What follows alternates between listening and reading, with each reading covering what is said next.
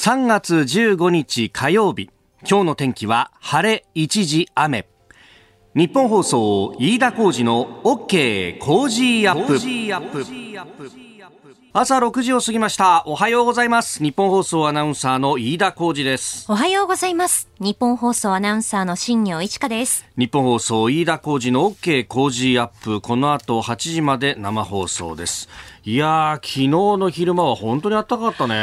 暖かかったですね。ポカポカでしたよね。ねもうおそして今日もまたそうなんです。気温が上がっていくということで。ね結構さあの家出たぐらいのタイミングっていうのはあれひんやりしてんなおいみたいなそうなんですよね。寒暖差あるんだよね。そうなんです。現在日本放送屋上の温度計8.1度を指してるんですが今日もですね東京都心は昨日と気温はほとんど変わらず24度の予想です。24度。はいなのでここから3倍上がるんだ。そうそうですね3倍。いうことだよというね。そうだよね。本当着ていくものに困るなという感じで私も朝はちょっと我慢して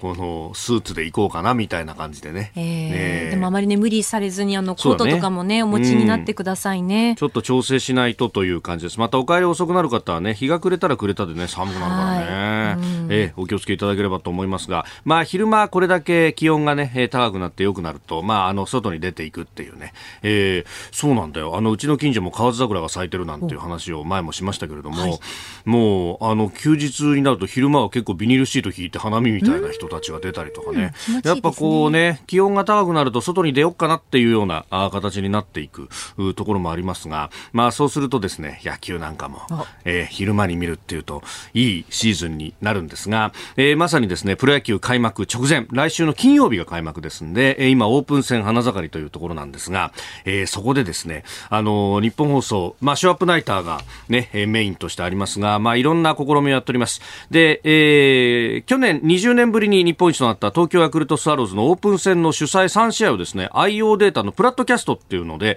インターネットの無料配信を試しにやってるんですよ。で、あの、実は、あ先週のですね、先週の土曜日、えー12日の日に、このプラットキャストでのおインターネット無料配信っていうのをまずやってみたんですが、そこでですね、僕のお先輩でもあります、えー森田浩二、えーまあ、ニュースデスク、ええーがですね、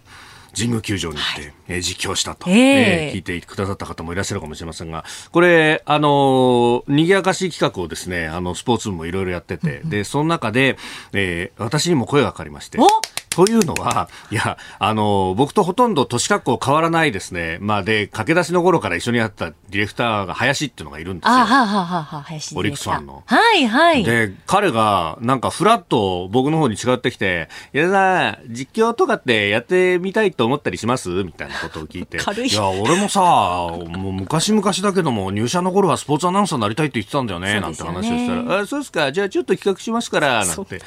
言って、で、あの、そのまま、あの、しばらくほっといたらですね、はい。ゆうさん、こんな企画でやりますからって言って、ええ。ー神宮球場のオープン戦のこのプラットキャストのインターネット無料配信でやるんだと。で、あのーなんかこう、わちゃわちゃ、まあ、賑やかしだろうと思っていたらですね、え、えーまあ、あの、本職の実況アナウンサーの脇で俺もやるみたいなことになってて、いや、これはまずいことになったぞいや飯田さん夢叶ったじゃないですか。夢が叶うとかじゃないんだよ。え。いや、夢を叶えるんだったらもうちょっとちゃんと準備すべきなんだよ、本当に。あ準備してないんですか？い？やいやいやいやいやいやいや、これだってね、はあそれ、ふらっと話されたのがさ、2月の頭ぐらいでさえ、その後のこのニュースの流れ見てみろよ。ウクライナで戦争始まってたんだぞっていうところで。でね確かにいや、あの、そしてですね、それが、えー、今日なんですよ。えー今日と明日ヤクルト対 DNA 戦を神宮球場でね、えーお昼1時開始のおオープン戦、えー中継するんですけれども、えー私、あの、今日のこのこと昼間に実況席に行きましてですね私実況席って入ったこともないのよ。あ初めてですか？そう。あの、ショーアップナイターっていう番組にはかかったことあるんです。あの、お球場じゃなくって、その前後で、まあ、繋いだりとかね、提供クレジット読んだりとか、ニュース読んだりとかで、えーいわゆる、あの、受けスタっていうふうに言うんですけれども、ね、あの、中継先からの、まあ、内容を受けて、で、それを整えて、えー、発信していくっていう、スタジオの、まあ、おもりみたいな番をやってですね。で、それで試合が終わった後の、時間つなぎだとか、で、そこで振り返りだとかっていうのはやったことがあるんですけれども、目の前で実況するっていうのは、もうそれずっとスタジオですげえなと思いながら聞いてた立場なんで、えー、今更っていうね、本当に、えー、もうあの、どういうものになるのかはあれなんですけれども、まあ、あの、ある意味ですね、私はあの、素人が実況してみるとこんなにひどいんだぞと、日本放送のスポーツアナウンサーってこんなにすごいんだぞっていうのを、まあ、あの、体感していただくというね、えー、ところで、えー、やってこようかなと思っておりますんで、えー、よければぜひお聞きいただければと思います。あのー、IO データのプラットキャストのインターネット無料配信。これ、あの、日本放送のショーアップナイターのね、ホームページから、えー、リンクで飛べるようになってますし、また、あのー、QR コードも出てますんで、あの、ちょっとスマホでね、えー、今のうちに出しといて、で、えー、昼あたりにですね、ちょっと昼飯食いに行ったタイミングとか、なんとかとか、えー、営業に出たタイミングとかでも結構ですんで、はい、えー、ちょっとお聞きいただければと。あの、今回の中継では春の新生活に嬉しいワイシャツの押し立て券プレゼントもあると。いうことでございますんで、はい、えー、ショーアップナイターホームページ、それから公式のツイッターにも、えー、載っておりますんで、えー、ぜひご覧いただければというふうに思います。まあ、あの、その模様についてはね、明日のまた放送でご報告できればいいなと。え、ひょっとしたら、あの、全く忘れてくれっていうふうになってるかもしれない。いや、絶対流しますよ。いや、勘弁絶対流しますよ。勘弁してくれよ。えー、ということで、ぜひ、プラットキャストをお聞きいただければと思います。あなたの声を届けますリスナーズオピニオン。ニュースについてのご意見をお待ちしております、えー、今朝のコメンテーターは経済アナリストジョセフ・クラフトさんです、えー、この後6時半過ぎからご登場。まずは日本時間昨夜行われました米中の交換協議について伺ってってまいります。まあ、ウクライナ情勢ですね。えー、それから岸田総理国連の安保理改革に意欲を示すというニュース。えー、それから SWIFT、あの、銀行間のね、えー、取引ネットワークですが、えー、ロシアの7つの銀行を排除というニュース。えー、さらには北朝鮮の ICBM 級のミサイル実験をめぐって、えー、アメリカが中国に非難を要請と、えー、それからロシア向けの暗号資産取引停止要請というのを金融庁財務省連名で出しております、えー、さらに公明山口代表がトリガー条項の凍結解除の必要性を述べると、まあ、あの油の値段が上がっておりましてガソリンの価格も高騰しているという中でその対策についてエネルギー政策というところも伺ってまいります。メールツイッターこちらです。メールアドレスは、コージーアットマーク 1242.com。アルファベットすべて小文字で、COZY でコージーです。コージーアットマーク 1242.com。ファックスは0570-021242。ツイッターはハッシュタグコージー1242。ハッシュタグコージー1242です。おはがきでもお待ちしています。郵便番号100-8439。日本放送飯田コージの OK コージーアップオピニオンの係まで。今週は JA 調整農産物直売所長生き市場から地元特産の長生き春トマト1箱4キロ入りを毎日5人の方にプレゼントします。番組のホームページにプレゼントの応募フォームがあります。こちらに住所やお名前、電話番号を登録してご応募ください。ここが気になるのコーナーです。スタジオ長官各紙が入ってまいりました。えー、休館日明けということでね、多少分厚い紙面になっておりますが、やはりウクライナ情勢一面というところが非常に多いですね。朝日新聞、ウクライナ西部攻撃拡大、ポーランド近く停戦協議15日もと、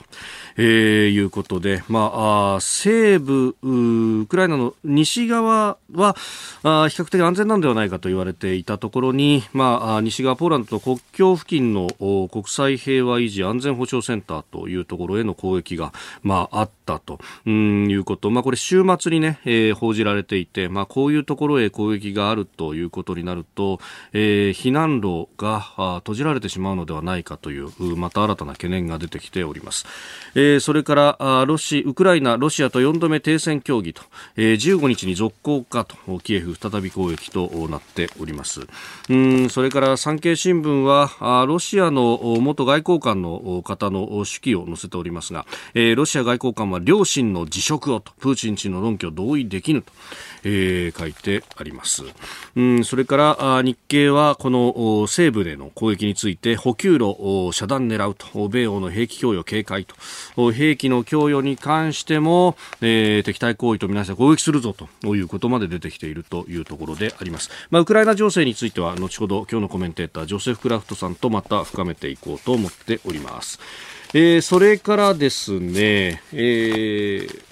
紙面によっては一面の2番手、3番手ぐらいの記事に書いてあります。えー、2019年7月の参院選をめぐる大規模買収事件、あの、河井克行元法務大臣が、うん、現金を、まあ、県議だとか、あるいは、あその、広島の首長だとかにこう、配ったと。まあ、これはあの、奥様であったある河井案里氏の、まあ、立候補をめぐってという、もう選挙戦に関わる買収事件というところで、で、これ、うん、あの、河井克行氏、そして安里氏、まあ、夫妻、えー、は有罪確定ということになっておりますけれども、じゃあ、あの、配った側はこれも罪に問われ、そして、えー、確定したと。えー、じゃあ、もらった側と、まあ、普通だと、贈収賄、まあ、これはあの、選挙に関わる買収なんで、贈賄、収賄とはまた違いますが、もらった方だって普通は罪に問われるだろうという形になるんですが、今回のこの件に関しては、うん、まあ、あの、基本的に、えー、起訴しなかったと、えいうことでありました。で、えー、起訴しなかったんですけれども、これ、それはいくらなんでもおかしいだろうというふうに、ま、市民団体などから告発を受けていまして、検察審査会が、えー、起訴相当というふうに、まあ、一部について議決をしておりました。で、えー、じゃあ起訴相当というものが出されたときに、検察は、まあ、それを突っぱねるか、あるいは、えー、受け入れて起訴するかというところが迫られるわけでありますが、えー、起訴相当と議決した広島県議会議員ら35 5人のうち34人について、えー、昨日不起訴処分を一転させて起訴としたということであります。で、その内訳在宅規則に略式起訴25人と、えー、これをですね、まあ、大きく報じているわけですけれども、一転起訴ということで、まあ、この、あ検察側の、まあ、判断のその線引きというものの恣意性というか揺らぎであるとか、ね、そもそも論としてあのお金もらった人は問われないって言うんだったらもらい得じゃないかっていうような批判があったんで、まあ、それはそうなんだというところなんですがで、えー、その筋に沿ってですね、まあ、検察の判断のが問われるというような、まあ、解説記事も各紙に載っているんですがこれね朝日新聞はこの検察に食い込んでんだなっていうのがよくわかるのがですね朝日はですね一面にはね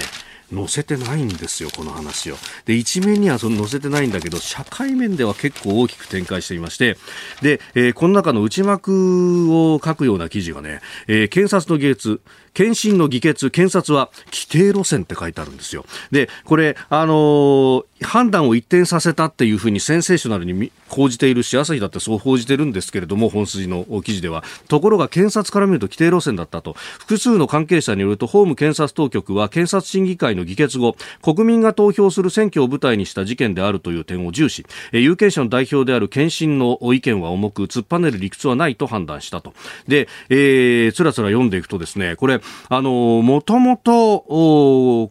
ね、えー、元法務大臣河井克行氏を挙げるんだっていうのが、とにかくこう先頭に立っていて、で、えー、そこの部分で、まず実況を引き出すためにですね、まあ、あのー、こういった形で、まあ、不起訴というか、まあ、これも、お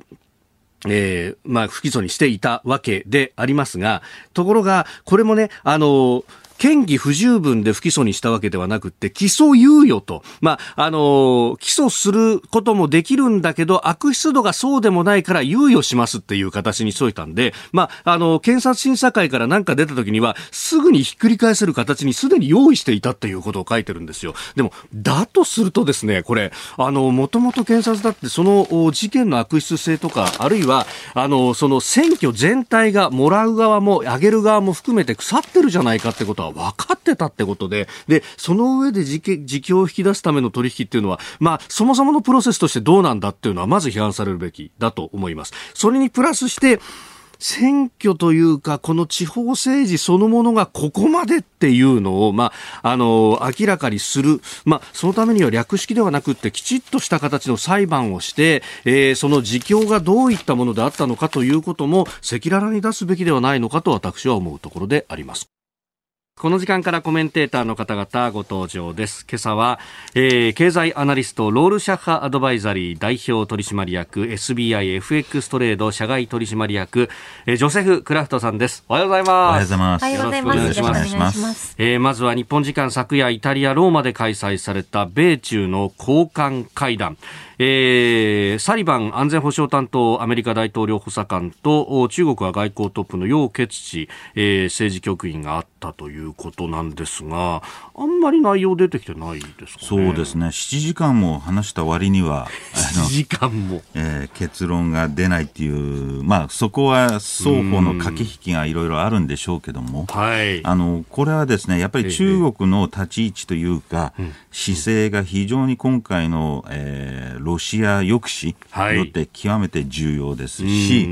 もう一つこれ大事なのは中国が今回の一連の侵攻をどういうふうに見てるかが、はい、ゆくゆく将来のアジアの安全保障つまり台湾有事に直結すると思いますので、はい、非常にここは注視していかなきゃいけないなと思いますね。このロシアに対して、えー、特に西側諸国がやっている経済制裁であるとか、あの2つポイントがありまして、1つは経済制裁が効果をなすには時間がかかるんですよね。で、その時間を長引かせるというか、効果を緩和する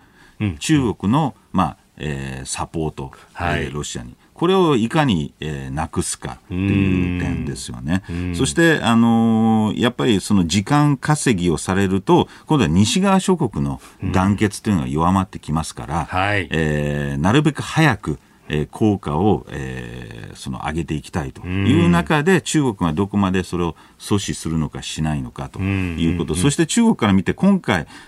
これ、この程度だったら、俺たち大丈夫だなというふうに思ってるとしたらば、はい、よくよくね、中国が今度侵攻、ええ、あの攻撃する可能性が出てくる。逆に中国としてはこれまずいなというぐらいに思わせておかないと、あの将来の抑止にならないんで、いろんな意味で、えー、まあ、今回のあのウクライナとロシアとの停戦あの協議も重要ですけども、はい、今回の米中の協議っていうのはそれ同様に、えー、重要な、えー、会談だったと思いますね。この直前に、まあ、ロシアが中国に対して武器供与を求めてきたというような話が、あの欧米のメディアではね、はい、えー、もう関係者のリークとして相当出てます、ね、そうだね、だからあの例えばエネルギー、ガスを買うっていうところまでは、あの許せたとしても、武器供与だけはとそこまではとてもじゃないけど、えー、容認できないと。いうことで、まあ、大事なステップは今回は結論が出なかったようですが、はい、少なくともアメリカとしてはっきりしたいメッセージ、うん。ここまでやったらこれをやるよとい。うぐらいは非公式でもちゃんと伝えておくあの必要がありますね。えー、今朝のコメンテーターは経済アナリストジョセフ・クラフトさんです。引き続きよろしくお願いします。えー、メールやツイッターがね、えー、様々来ておりますけれども、えー、特住所たくまさんという方、この方は福岡からですね、えー、e-tax、まあ、あの、ネット上で確定申告ができるというあれですが、えー、締め切り間近に接続障害になりましたね。私は日曜日に終了しました。コロナの影響で4月15日まで延長もできますんで、これからの方諦めないでと。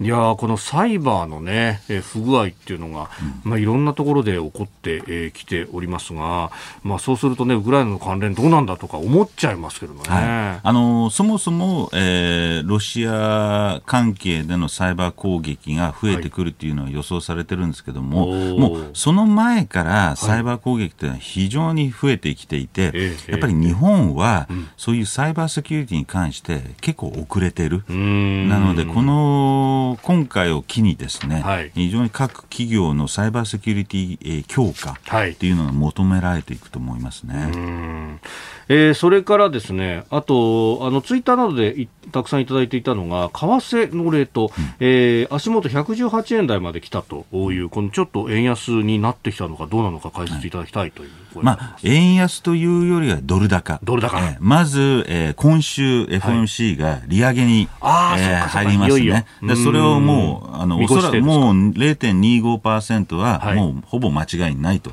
う織り込みで、えー、日米の金利差が広がる分、うん、えー、ドル買い、そして、えー、今、ウクライナ情勢。ああ、有事の有事のドル買いですね。一昔は円買いっていうのがあったんですけど、ね、近年は、うん、あの、あまり円が買われるようになくなってきていて、むしろドル。だこの2つの要因で、えーまあ、115円から今118円には、はい、えー、ドル高円安に動いてるっていう感じだと思いますね。これ、情勢次第ではもっとドル高に行く可能性ありますあのアメリカは今年だけでも5、6回利上げすると、日本は利上げしないので、それだけでも、えー、120円台に乗っても、えー、不思議ではないと。あのもう一つ懸念されるのがですね、うん、あのまああの原油との絡みですね。なるほど、その辺後ほどまたよろしくお願いします。お聞きの配信プログラムは日本放送飯田浩司の OK コージーアップの再編集版です。ポッドキャスト YouTube でお聞きの皆さん、通勤や移動中に最新ニュースを押さえておきたい方、放送内容を少しでも早くお聞きになりたい方、スマホやパソコンからラジコのタイムフリー機能でお聞きいただくと放送中であれば追っかけ再生も可能ですし放送後でも好きな時間に番組のコンテンツを自分で選んでお聞きいただけます。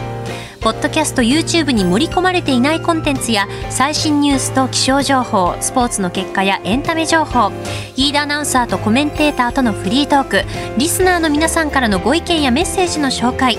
さらに健康や病気の治療法を伺う早起きドクター。さらに黒木ひとみさんの対談コーナー「朝ナビ」原道子さんの「いってらっしゃい」など盛りだくさんです。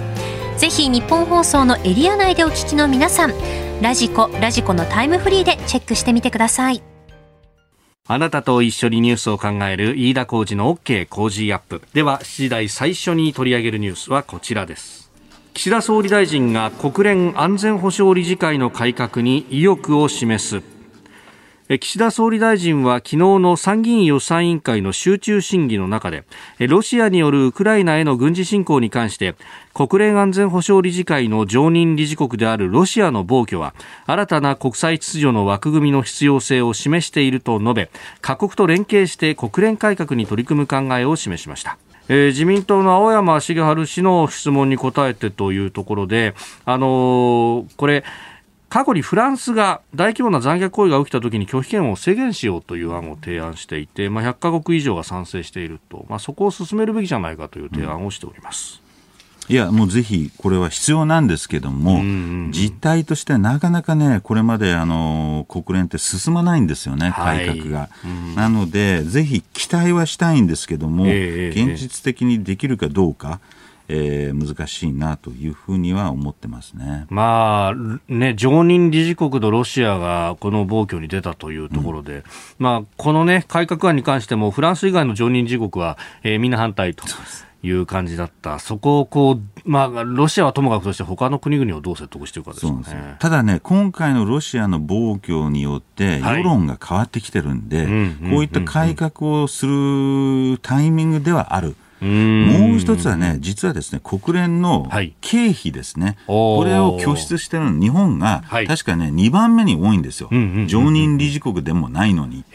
それで昔、批判もあったんですけど、ただ、それだけお金出してる以上は、発言権も、えー、あって当然ですから、はい、今回、日本がこういった改革を先導していくっていうのも、一つ大事かなと思いますね。うん。まあ、結局、そのね、あの先の大戦の戦勝国とされる、特にその、うん、まあ、あの大きく貢献した国々がそのまま常任理事国になっているということを考えると、もうそういったレジームがチェンジしていくタイミングとそうですね、もうだから戦後、もう70年以上経って、はい、あの国連の仕組み、枠組みを改めて、えー、次の世代にえー、構築していくいいタイミングだと僕は思いますね。うん。まあね、機能不全というのはもう前々から言われていて、その拒否権の問題っていうのもかなり前から言われてます。うん、まあ今回もこの対ロ決議っていうものをやろうとすると、やっぱ拒否権が出たりとか、あるいはだからこそで、えー、総会の、緊急決議に持っていったということがありましたけど、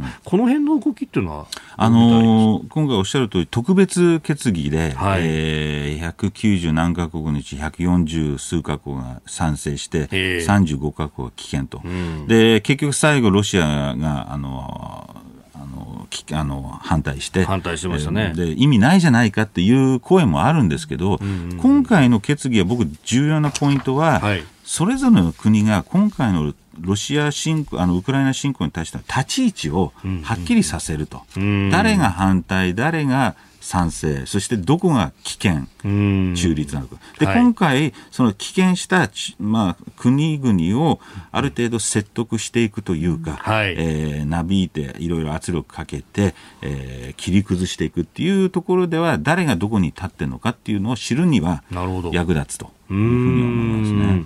で、まあ、あの、安保理での対ロ決議にも反対棄権した国で、その後の総会決議で、これ、両方とも棄権しているのはインドや中国がそうそうね、はい、これ、その中で、このアラブの国々の中には、安保理では棄権したけど、うん、こう総会では賛成したみたいな国もあるみたいですね。あの揺れてるんですよね、だから、ただね、残念なのは、まあ、インドを、はい、あの賛成に回すのは相当難しいんですよ、あの重要なんですけども、ただね、今回、バイデン政権、あるいは欧米諸国が失敗したのは、はい UAE を、はい、あの完全に取り込めなかったというのは、えー、非常に問題だし、今、あのまた後ほど話が出ると思いますけど、はい、今、ロシアのオリガルヒが結構今、UAE に逃げて、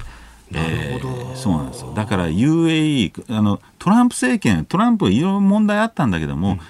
中東を結構まとめたんですよね。で、アメリカで、バイデン政権、オバマ政権というのは中東との関係が非常に悪化している悪い。はいそういうところで足並みが揃わないというところが問題で、今回も同じことが起きているということなんで、中東を取り込む重要性というのは、まあ、浮き彫りになったって感じですね。うんまあ、この資金の、ね、流れについて、うん、えー、この後のおはようニュースネットワークのゾーンでもまたお話しいただこうと思っております。はい、おはようニュースネットワーク。取り上げるニュースはこちらです。スウィフトがロシアの7つの銀行を排除。金融機関同士を結ぶネットワークを運営するスウィフト国際銀行間通信協会は今月14日までにロシアの7つの銀行を決済網から排除したと発表しました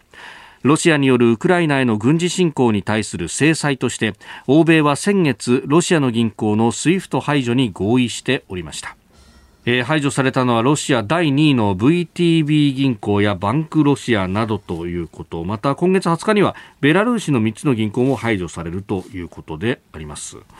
まあ、この制裁を出すかどうかって結構ね、えー、大きなものだっていうふうに報じられておりました大きいです、あのー、それまでは26日ですよね、発表されたのが、はい、それ以前はかなり弱腰で、えー、SWIFT はやれないというのが大方の見方だったんですけども、えーえーね、やっぱり世論が、うん、あの侵攻など見て、えー、すごい反発してでそれに政府が動かされて、えー、強硬策に、えー、打って出たと。ただ、あのー、これ7つの銀行だけですので、はい、えー、抜け道は残してるんですよね。例えば、あのー、最大大手のズベルバンクが入ってないってことは、これエネルギーの決済が、あえー、ガスとか原油の。で、それをできるために残していると。ただ、そうは言ってもですね、はい、やっぱり民間企業は非常にロシアとの取引消極的になりますし、えー、それ相当程度の、えー、制裁にはなると。でこの SWIFT も非常に大きいんですけども、はい、これよりもあのちょっと SWIFT の排除が時間がかかるんですね、影響が出るまでは、しばらく、はい、で。それよりも速攻で大きいのが、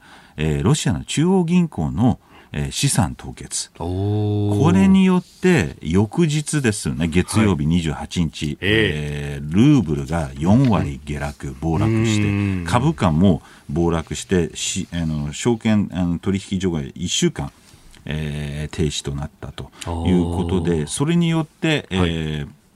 ルーブの大暴落で今あのロシア内ではインフレが加速しているということなんで、そこが非常に大きい。うん。あの中央銀行に対する資産凍結っていうのは、あれは各国の判断でできるもの？各国の判断できます。で、実は日本も、はい、実は日本は、えー、ロシア中銀の資産、現金ですけども、6兆円、えー、預かってるんですね。はい、でそれを今回凍結したと。いうことです。ただ、これはですね、やっぱりあの、欧米の、はい、えー、姿勢の急変なんですけども、はい、あの、そもそも SWIFT の排除はもともと話し合われてたことなんですけど、中央銀行の制裁と、はいプーチン個人の資産は、あまり事前に協議されてなかったんです。あ、そうだったんですか？それが26日にいきなり欧米から言われて、ええ、日本も即決できないんで、24時間経って、えー、日曜の27日に岸田総理が、えー、賛同するっていうのを表明したんですけども、いきなり言われたもんですから、それを精査するのに、ちょっと時間がかかったと。ただ、それだけ急激かつ予想外の、はい、えー、制裁措置だったと。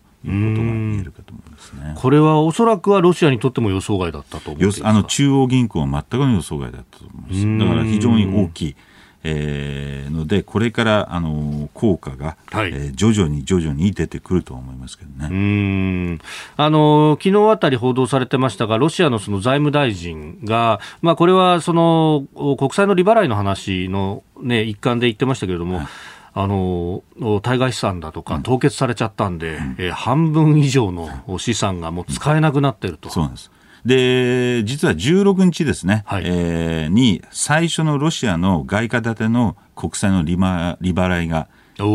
ー、来ます、はい、で、ロシアはもうすでに、えー、プーチンはその利払いを、えー、ルーブルで、はい、それでも公的為替レートで、あのマーケットのレートじゃなくて、あので払うと。で、これをやるとですね、もう事実上の債務不履行。になるあのデフォルトということなんですけども、はい、それがあの明日ですかね、えー、あの起きるということなんで、まあ、起きたところでじゃあ何か大きく変わるわけじゃないんですが、あのやっぱりあの 4, 月4月から 6, 6月の間に、えー、まあ、ロシアがもう正式にデフォルト、そして経済がかなり痛手を被ると。だからその6月までにいかにこの制裁を持続できるかっていうのが、えー、欧米諸国に問われていると。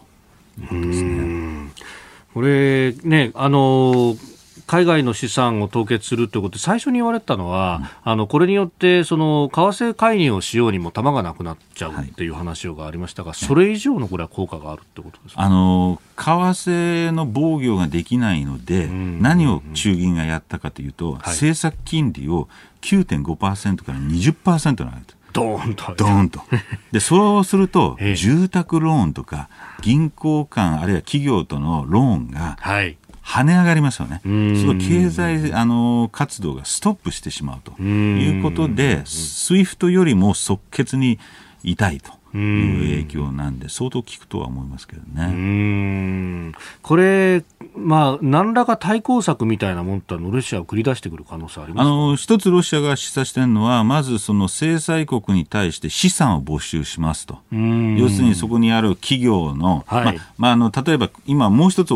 影響が大きいのは、そのロシアで活動している海外企業が撤退してますよね、はい、撤退ないし停止、うん、こうした制裁措置として、じゃあ資産を没収しますと、もう一つはその利払いとかその債務に関して払いませんと。うん。えー、言った措置、はい、を取ったですから、それなりにロシアにお金を貸してる企業、うん、えー、金融機関は直接影響を受けるんですけど、はい、ただ言いたいのはあの金融システム全体への影響は非常に限定的。うん、あのロシアの,、えー、その残高の国債の残高っていうのは多分200億ドルぐらいなんで、はい、そんなに大きくはない。あこれを発端にして金融世界の金融不安に陥るとか、そういうことはことはないです。あの、リーマンショックのような、あるいはあの97年のロシア危機のような、うんうん、えー、ことにはならないので、えー、そうした心配はないと思いますね。なるほど。で、これ、まあね、金融制裁だとかいろんなことをやってますけれども、なんか欧米のメディアでは、あの、個人資産の部分で、なんかこんな豪勢なよと思ってることとか、いろんなことが出てきてますね。メディアではそれ取り上げやすいんですけどね。うんうん、確かに、あの、これも重要で、あの、これも後ほど、あの、暗号資産と絡んでくるんですけども、やっぱりロシアというのは、その、プーチン政権を支えているのが、いわゆる、あの、富裕層、はい、オリガルヒ。で、彼らの資産を、えー、ターゲットにするってことは相当痛い、あの周りがですね。ですからあの、プーチンを支えてる周りの、そういった影響力のあるえー、人たちをターゲットにすることによって切り崩し作戦ということですよね。それにしてもね、あの、例えば、えー、500億円するヨットを没収するとか、そんな500億もするのかなと思ったんですけど、すごい、やっぱり。もうなんか豪華客船みたいなふうに。すごいですよね、あれから。で、これ、まあ、市民にとっては、まあ、ロシアの一般市民にとっては、やっぱりこのインフレの圧力の強さみたいなものが、まあ、プーチン政権を支えない、まあ、そぽ向くっていうふうに、まあ、持っていきたいというところですか、あのこれもね、一つ大事なのは、さっきの中央銀行の影響、あのあの制裁っていうのは大きいのは、はい、やっぱりロシアだとメディアを掌握してますから、プロパガンダで、戦争なんて起きてませんと、ロシアが正しいんだと、えー、言う言うのはいいんだ、隠すことはできるんだけども、はい。金利とかインフレって隠せませんよね。だから、物の値段が高騰したり、政策金利が暴騰した国民はロシアが何かおかしいぞと、何が起きてんだってことになりますから、やっぱりそういう意味でも、そのプロパガンダを、えー、なんていうんですかね、あの制裁っていうか、あの、ええ。市民にも状況を分からせる意味でも大きいと思いますけどね。うん。やっぱりあの旧ソ連時代のものがなかった、うん、そして、まあ、その後、まあ、激しいインフレを見舞われたと、はい、記憶残ってる人は多いわけです、ね、いや多いでしょう。ですので、まあ、そういった時代もそうですし、やっぱり企業が撤退していくと、はい、そこに働いてる人たちも職を失いかねませんから、みんなやっぱりこれなんかおかしいぞと。いうふうに思っていくと、そのうちで SNS でいろんな情報が、はい、まあ、制限はされているものの、えー、ある程度アクセスできたりすると、やっぱりこれ、ロシア政府がやってることは問題だというふうに持っていければ、えー、それなりに切り崩しにつながっていくんじゃないかと思いますけどね。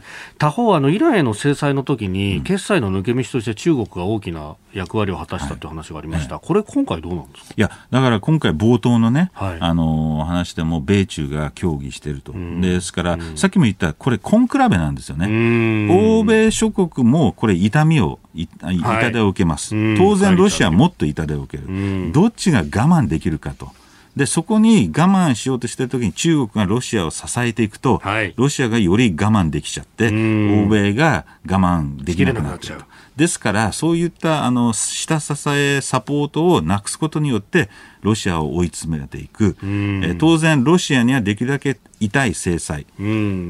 欧米は緩和して持続力を持つと。なるほど。続いて、教えてニュースキーワードです。ロシア向け暗号資産取引停止要請。金融庁と財務省は日本国内の暗号資産仮想通貨交換業者30社に対してロシアとの取引停止を要請しました。暗号資産を通じた送金が経済制裁の抜け穴になることを防ぐためです。えー、対象はロシアではプーチン大統領など44人10団体、えー、ベラルーシではルカシェンコ大統領など19人15団体ということであります、まあ、ここは抜け穴になりがちなんですか、あのー、すごくなりがちで、あのー、ただね、これ、要請あっても、はい、あのー、暗号資産ってその取引先が見えにくいんですよね。だからどこまでそれがあのあの制圧できるのか、はい、ただ、アメリカはですね、えー、さらにもう一歩進んで、ほうほう。あの対ロシア向けではなくて、うん、暗号資産全般の、まあ、トレーサビリティって言って、裏で誰が取引してるのか、そしてどこにお金が流れてるのか、あの追跡しやすくえー、司法省が、はい、えー、まあ、大統領令がこの間、先週あって、それで司法省がチームを作ってみると、これ、なんで大事かというと、ロシア向けの制裁だけじゃなくて、はい、えー、近年、すごく増えてる、いわゆるランサムウェア。サイバーセキュリティ、はい、なんであれが増えてるのかというと、こうした暗号資産で捕まりにくい、身元が分かりにくいので、はい、みんな暗号資産でのランサムウェアをやってる、そこをまず、あのそのトレーサビリティとかすぐ分かってしまえば、ええー、こういった暗号資産絡みのランサムウェア、サイバーセキュリティっていうのは、はい、えー、サイバー攻撃っていうのはなくなるということなんで、非常に大きな動きだと思いますね。なるほど。まあ、ある意味、今回のこの一件というものを機化として、乗じて、はい、で、追跡もしやすくするようにとか、はい、今までだったらできないことをやるあの、例えば先日ですね、昨日ですかね、はい、あの、伝送、ええー、ドイツ資産が、はい、えー、サイバーハッキングされて、まあ、これもランサムウェアと、はい、要するに身代金をよこせと。いうところで、この裏に誰がそういう送金した場合に誰の口座なのかっていうのが分かれば、はい、そういうあの身代金目的の犯罪というのはなくなっていくということなんで、うん、日本全体の企業を守る意味でも、はい、こうした取り組みっていうのは重要なんで、日本もあのロシア向けじゃなくて暗号資産全体の、えー、そのトレーサビリティ、えー、追跡力を強めていくっていうのが求められるんじゃないかと思いますね。なるほど。そういえば思い出したのが、うん、あの、パイプラインをハッキングして、うん、アメリカ国内の、はい、で、止めてね、ガソリンスタンドに行列ができたみたいなのがあった。はい、あの時って確か、身代金払うと、で払った上でそれを追跡していって、最後にこう落とし前つけさせたみたいなのありましたよね。だからそれがね、もっとより簡単にできれば、えー、抑止もなりますので、事前の抑止、えー、実はあの26日にあの制裁を、ね、発表した瞬間にビットコインが暴騰したんですよ。はい、要するに、 SWIFT はだめでも、はい、ビットコインで決済できると。こっちが抜け穴になると。それであの暴騰したんだけど、3月2日にアメリカカの司法省が、はい、あのそういう取り締まりをやると言ったら、今度暴落するんですよね。なるほど。だからやっぱりそこを抜け道を塞いでいく、特に暗号資産っていうのは抜け道が多いので、うんうん、えー、ここの規制強化っていうのは、あの急務だと思います、ね、なるほど。まあ、司法省が発表すると暴落っていうのは、司法省の実力をみんな知ってるからってことですね。アメリカの場合厳しいですからね。だから日本はやっぱり全体的に企業の防御策も遅れてるし、はい、当局のそういうあのなんていうんですか、追跡というか、取り締まりも遅れてるので、はい、日本、やっぱりデジタル化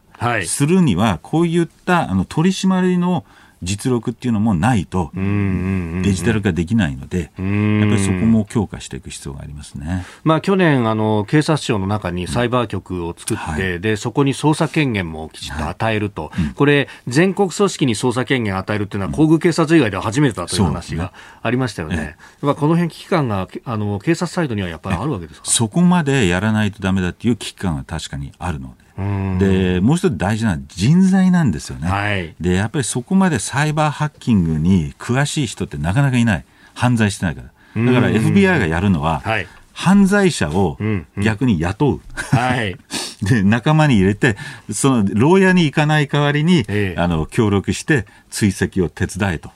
そう言って人材を揃えるぐらいあの人材が少ないので日本も頑張っていかないと大変ですよね。だそういうこう、まあ、ある意味取り引めいたものであるとかっていうのを、まあ、許すかどうかというか、そこはちょっと潔癖な風土みたいなのありますかね。あります。だけど、今後やっぱり暗号資産が、その、えー、なんていうんですかね、正しい、あの、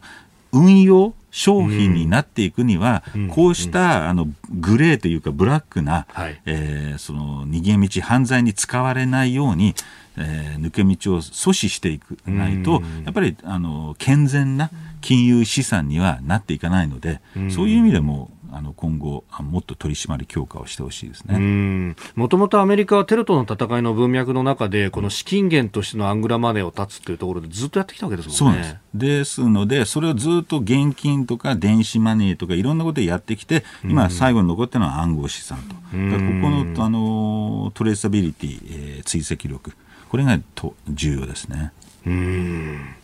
えー、今日のキーワード暗号資産仮想通貨、まあ、ロシア向けの取引停止要請というところから、まあ、アングラマネーについてもお話しいただきました続いて、ここだけニューススクープアップです。この時間、最後のニュースを、スクープアップ公明党山口代表がトリガー条項の凍結解除の必要性を述べる。公明党の山口代表は今月12日、ガソリン税の税率を一時的に引き下げるトリガー条項の凍結解除が必要だと表明しました。政府がすでに実施した補助金に続く原油高騰対策として自民公明国民民主の3党はトリガー条項の凍結解除について協議しておりますまあ、あのガソリン価格、リッターあたり160円を3か月連続で超えてきたら、えーえー、暫定税率分を取るのをやめるんだと、まあ、大体25円ぐらいそれで引き下がるんじゃないかということが言われておりますが、これ、法律変えないといけないんですよね。そうなんですよね。いろいろあのハードルがあるので、はい、まあ、政府としてはその補助金という枠組みで、うん、えー、徐々にやっていきたいと、まあ、やり方はあのいろいろ議論があろうかと思うんですけども、基本的に、はい、まあ、こういった補助金というか、えー、そのトリガー条項みたいな策というのは、うんはい、えー、正直言うと、ウクライナ侵攻前は僕は反対、うん、えー、だったんですけども、やっぱりこの有事、えー、の時には必要ではないかと。と言いますのも、さっき言ったように、我慢比べなんですよね、制裁の。で、これ、ロシアよりも西側が我慢できなくなると、はい、どんどん弱まってしまうので、その西側への影響を和らげるためにも、こういったあのトリガー条項、ないしは補助金というのは、えー、必要。つまり、その侵攻が続く間にこういう補助金あるいはあの是正措置をあの取ると。いうことであれば、大義名分もあるので、はい、えー、良いのではないかというふうに思いますね、えー、今、足元の原油の価格ですが、アメリカの WTI の指標は1バレルあたり102ドル40セント付近、えー、イギリス北海ブレント105ドル96セント付近。いずれも高いですね。あの、これ日本の場合はですね、例えば円との先ほど、あの、はい、絡みもあって、ええ、侵攻前、円価ベースの原油価格というのは1万500円だったんですよ。今、1万2500円なんですよね。だあのー、2万円も上がっちゃってるわけですよ。これ相当大きいと。はい、いうことなんで、ええ、円安も含めて日本へのインパクトっていうのは大きいですから、まあ、これ、こうした25円程度の、はい、えー、補助金ないしは、まあ、こういった税制策は仕方がないのかなというふうに思いますね。うんまあ、これね、えー、円ドル相場も今118円25銭付近ということで、うん、えー、そしてね、あのー、6時台の最後のところで、ジョゼさんからお話いただきましたけれども、まあ、利上げであるとか、あるいはウクライナ情勢と、この先も円安の基調というのは変わらないだろうということ、そうですね、大きく変わらない、ですから、そのエネルギー価格の高止まりっていうのは、はい、ある程度予想しなきゃいけない、ですので、えまあ、これを機にですね、まあ、嫌がる人もいますけども、はい、えー、これが再生可能エネルギーの加速化、あるいはその原子力、原発の再稼働、えー、こういった難しい話題もですね、これを機に議論を深めていく必要が非常に急務だと僕は思いますね。うん。確かに今はまあ LNG を中心にしてやっているというと、このエネルギー価格、もう直撃を受けるってことになりますもんね。でその価格だけじゃなくて、例えばロシアが明日から、はい、じゃあ LNG も輸出止めますと。これは当然ロシアにも痛いんだけども、はい、これ下手したら日本が停電になる可能性もあるわけですよね。一時的に。はい。需要に対して供給できなくなっちゃう。特にこれから夏場にかけていくと。はい、ですので、そういった意味でも、あの、そういう対策を一時的でもどうするのかということを、えー、議論していく必要性が価格もそうですけどもエネルギー供給自体をどうするのか、うん、まあ、そうするとどうしても原発っていう話にならざるを得ないんですけどもそこも含めてどうすべきかっていうのは国民全員で、えー、国会でも議論してほしいと思いますね。これ、全くその飛躍した話でもなくって、だって計画停電って、それこそ東日本大震災の直後って、普通にあったわけですよね。なので、あの当然、それだけじゃなくても価格だけでも企業の、えー、収益逼迫、えー、もちろん家計の財布にも直撃しますんででそこに今度は計画停電ともなれば、えー、えー、非常に経済への影響も大きいですから、うそうならないように早めに、一時的でもいいからエネルギー供給をどうやって増やしていくか。ここの議論が非常に重要だと思いますね。これ、岸田総理は、まあ、国会とかあるいは会見の中でも、省エネをね、うん、えー、徹底しましょうねってことを呼びかけてますが、うん、もはやそれだけでは効かなくなってきてるのかなと。そうなんですよ。ですから、本当にまとまったエネルギー供給っていうのは、まあ、あの中長期的にどうするか別として、はい、短期的にある程度原発再稼働がえー、必要だと思いますので、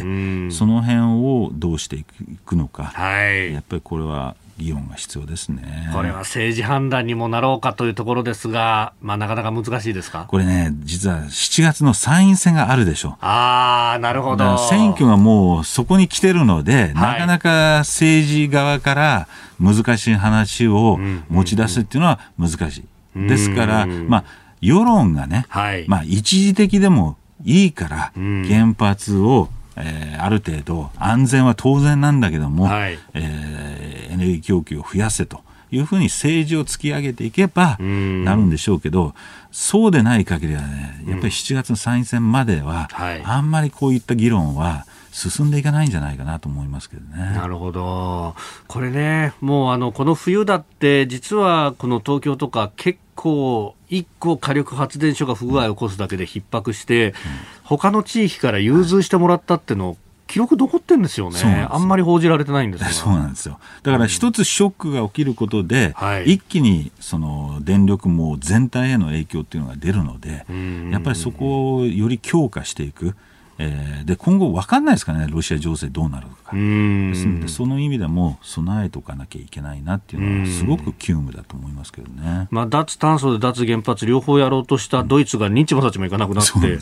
もうこれ、原発は稼働を伸ばすみたいなところまで検討しだしましたね、え再エネはね、加速すべきなんですよ、これはで、だけど、それができるまで時間はどうしても1年の話じゃないですから、やっぱりこの1年、2年、目先どうするのかっていう、より現実的なあの政策が求められていると思いますよね。えー、今日のスクープアップトリガー条項、まあ、ガソリンの価格の話からエネルギー政策というところをお話しいただきました。あなたと一緒に作る朝のニュース番組飯田浩二の OK コージーアップ。日本放送の放送エリア外でお聞きのあなたそして海外でお聞きのあなた。今朝もポッドキャスト YouTube でご愛聴いただきましてありがとうございました。飯田浩二の OK コージーアップ東京有楽町日本放送で月曜日から金曜日朝6時から8時まで生放送でお送りしています。番組ホームページでは登場いただくコメンテーターのラインナップや放送内容の原稿化された記事など情報盛りだくさんです。また公式ツイッターでは平日は毎日最新情報を配信中。ぜひチェックしてみてください。そしてもう一つ飯田浩二アナウンサーが「夕刊富士」で毎週火曜日に連載中。飯田浩二の「そこまで言うか」こちらもぜひご覧になってください。忙しい朝そして移動中ニュースを少し深く知りたい時。ぜひ AM、FM、ラジコはもちろん日本放送のポッドキャスト YouTube でお楽しみください。